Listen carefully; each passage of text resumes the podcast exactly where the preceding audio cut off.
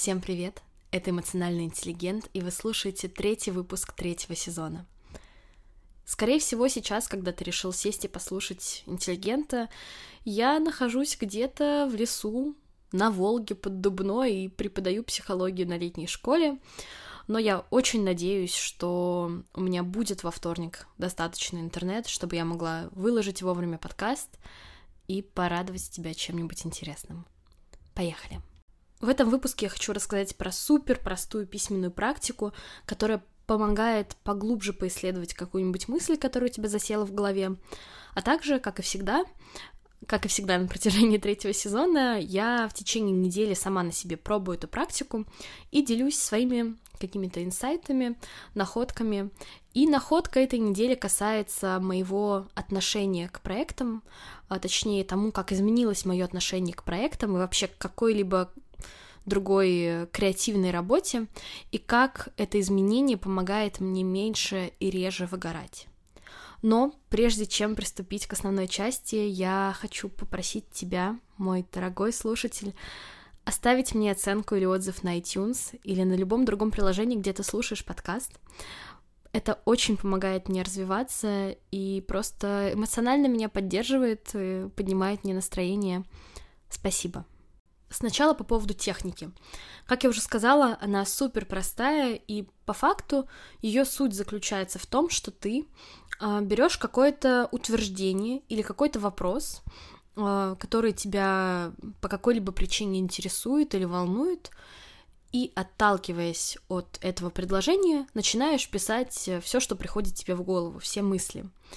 То есть, э, в принципе, единственное отличие от простого написания своих мыслей заключается в том, что ты изначально задаешь какую-то тему.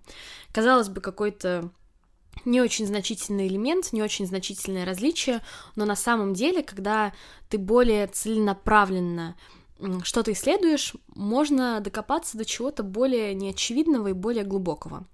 Просто, но может быть очень эффективным, скажу я вам, друзья. Как-то раз я шла по Москве, и была достаточно сильно напряжена и как-то загружена своими мыслями о том, что сейчас у меня такой период, когда я делаю очень много всего нового. Я пишу третий сезон подкаста, он для меня какой-то еще более личный, чем предыдущие два, и мне это ново. Я сейчас э, разрабатываю, пишу курс по саморегуляции для мобильного приложения, и это тоже совершенно новый для меня опыт я шла и думала о том, что каждый раз, когда ты делаешь какой-либо шаг в неизвестном для тебя направлении, у тебя никогда нет уверенности в том, что под, твоей ногой окажется какая-то твердая почва, у тебя никогда нет уверенности в том, что ты не упадешь.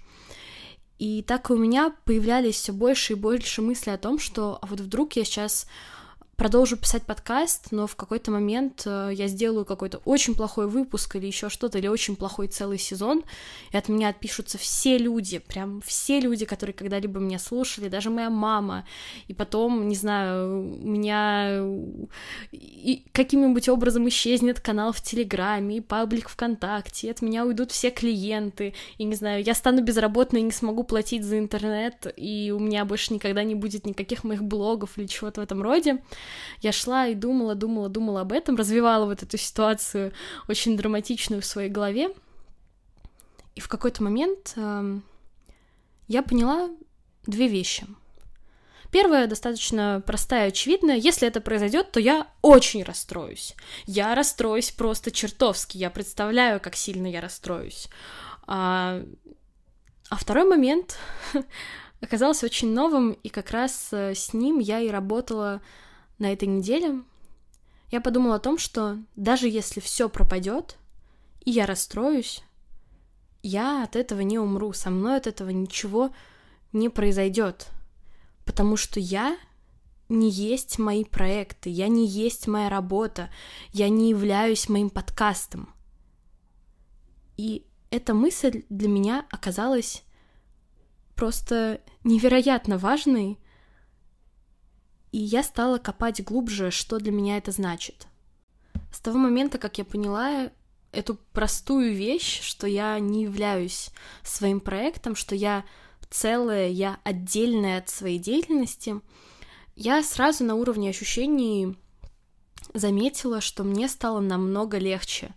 У меня как будто развязались руки, я не знаю, развязались ноги, вообще все что угодно развязалось, и стало намного свободнее идти, намного легче пробовать.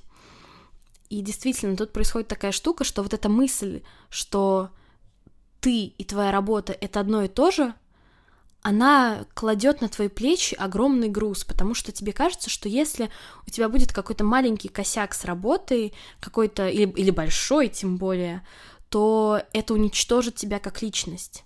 То есть вот этот чрезмерный груз, который ложится на твои плечи, когда ты полностью идентифицируешь себя, сливаешься со своим проектом или с работой, а, этот груз делает тебя менее креативным, потому что ты можешь меньше пробовать, ты меньше рискуешь, меньше экспериментируешь, потому что боишься, потому что ставки слишком высоки. Но с другой стороны, этот груз также способствует тому, что у тебя ухудшается твое психологическое состояние, ты очень быстро выгораешь. Потому что вообще, ну, в упрощенном виде, что такое выгорание? Выгорание — это дисбаланс в потоке ресурса. То есть в какой-то момент ты начинаешь отдавать ресурсы намного больше, чем ты получаешь, поэтому у тебя кончаются силы. И в этой ситуации ты очень много ресурса тратишь на то, чтобы совладать с этой огромной тревогой, которая у тебя возникает э, из-за того, что ты сливаешься со своей работой и считаешь, что если твоя работа провалится, то ты тоже как человек не удашься. Но и это еще не все, как говорится. Я думаю, что всем знакома такая ситуация, когда ты чувствуешь себя выгоревшим, когда у тебя нет сил, естественно, ты не можешь как-то креативно подходить к своей работе, искать новые решения и по-настоящему вкладываться. Поэтому э, и отдача, реальный выхлоп тоже сильно уменьшается, и ты видишь, что твои результаты перестают, э, не знаю, зарабатывать 5 звездочек, и это еще сильнее способствует тому, что ты выгораешь, потому что ты видишь, что ты тратишь много ресурса и очень маленькая отдача. А, опять-таки, возвращаясь к этому дисбалансу в потоке ресурса, а, тебе возвращается еще меньше автоматически. В общем, это такой замкнутый круг. Это было показано тоже в исследованиях, но это такие немножко исследования категории КЭП, на мой взгляд.